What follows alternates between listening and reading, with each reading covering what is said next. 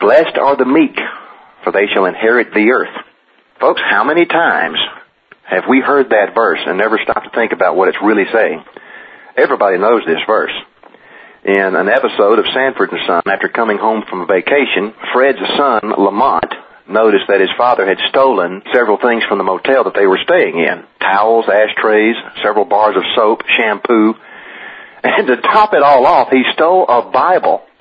He stole the Bible that was in the motel room. And Lamont said to him, Pop, doesn't it say in that Bible, thou shalt not steal? And Fred says, well, yeah, but it also says the meek shall inherit the earth. And Lamont says, so? And Fred says, well, I figured we got to start somewhere. You know, I mean, it makes a pretty good point. Jesus made the statement 2,000 years ago, when have you ever seen the meek inherit the earth? Never. The meek get trampled on, driven over, ignored, and left behind. It's the strong, the loud, the influential, and the powerful who run things. So what did Jesus mean when he said the meek shall inherit the earth? Well, first of all, who are the meek? What does Jesus mean when he uses the word meek? When we hear that word, we think of Tweety Bird. But that phrase, the meek shall inherit the earth, is also found in Psalm 37 verse 11. And the first ten verses of that psalm that lead up to that famous verse is the Holy Spirit's explanation of what it means to be meek. So let's get over there real quick and take a look at it so you'll get just an idea of what it really means to be meek. It says, Do not fret because of evildoers, nor be envious of the workers of iniquity. For they shall soon be cut down like the grass and wither as the green herb. Trust in the Lord and do good. Dwell in the land and feed on His faithfulness. Delight yourself also in the Lord, for He shall give you the desires of your heart. Commit your way to the Lord. Trust also in Him, and He shall bring it to pass. He shall bring forth your righteousness as the light, and your justice as the noonday. Rest in the Lord, and wait patiently for Him. Do not fret because of him who prospers in his way, because of the man who brings wicked schemes to pass. Cease from anger and forsake wrath. Do not fret, it only causes harm. For evildoers shall be cut off. But those who wait on the Lord, they shall inherit the earth. For yet a little while, and the wicked shall be no more. Indeed, you will look carefully for his place, but it shall be no more. The meek shall inherit the earth, and shall delight themselves in the abundance of peace. That's the first half of Psalm 37. That's what it means to be meek. But reading that, you'll notice this isn't like reading one of the Proverbs where it lays out good sense. Hey, if you do this, then that will happen. If you do that, then this will happen. A man who does this will get this in return. That's not what this is. This isn't a proverb of wisdom or cause and effect. This is talking about something that will happen when God takes over the earth. The wicked shall be no more, it says. Whether you're meek or not is irrelevant. One day the wicked shall be no more. Period. Indeed, you will look carefully to find their place, but it shall be no more. Who's going to be left standing to inherit what the wicked leave behind? The meek shall inherit the earth. Something else. Notice the theme throughout this whole psalm. Notice it's not talking about heaven. It's talking about the planet Earth.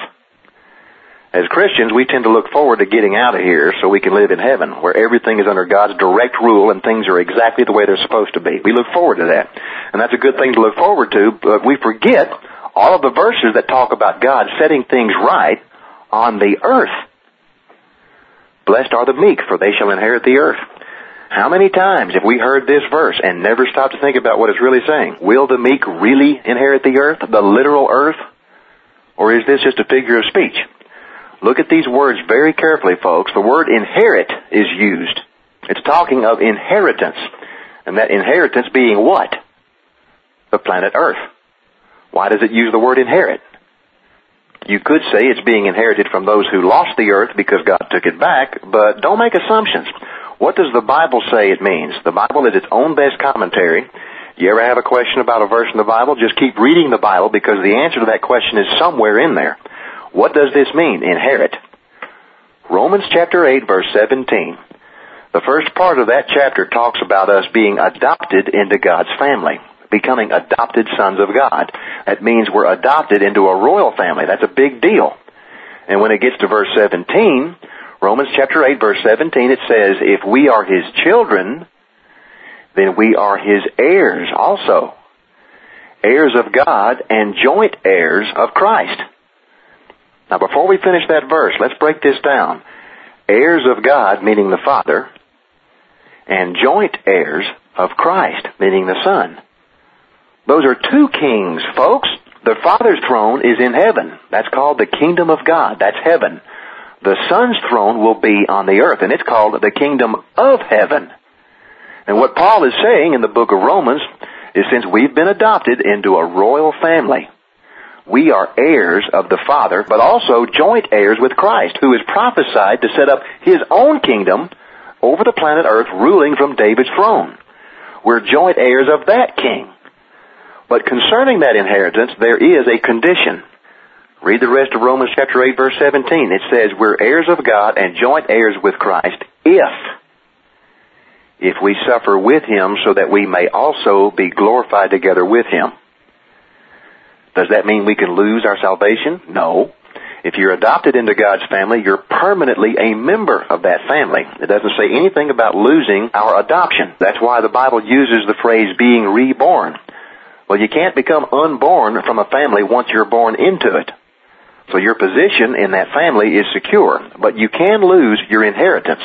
All throughout the Bible are examples of that. The prodigal son who left and squandered away his inheritance, remember that one? He lost his inheritance, but he never lost his sonship. At no time did he ever cease from being the man's son. So if we're born into this royal family by the Holy Spirit, and we're adopted sons and daughters of God, our positions are very well secure, folks. And there's a whole lot waiting for us in heaven that are unconditional gifts of God's love. One of which Jesus will bring up later on in the gospel. He'll say that when he leaves the earth to go to the Father, one of the things that he will do in heaven while he's there is to prepare a place for us. We hear that quoted at funerals. That's an unconditional promise to those who have been adopted into the family of God. But there are other promises that are not unconditional. They are conditional.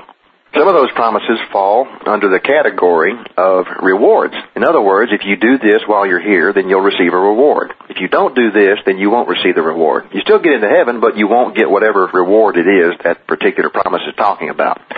The other set of conditional promises fall under the category of inheritance. As sons and daughters of God, both the Father and joint heirs with Christ, we have an inheritance waiting for us in those future kingdoms. But between now and when we get there, we can lose that inheritance. Now we won't lose our salvation, but we can lose our inheritance. So how do we keep our inheritance? Paul told us one of the ways we keep our inheritance in his letter to the Romans, by suffering with Jesus so that we may also be glorified with him. That's why Jesus tells us here, the meek shall inherit the earth. The meek know that kingdom is coming. The pleasure of the meek is in their relationship with the Lord. Their trust is in Him, not themselves. Their rest is in Him, not themselves, because everything they are is put into His care. They fret for nothing, not even the wicked who go about their way causing wicked schemes to pass, because they know the wicked's days are numbered. One day the wicked shall be no more, and the meek shall inherit the earth.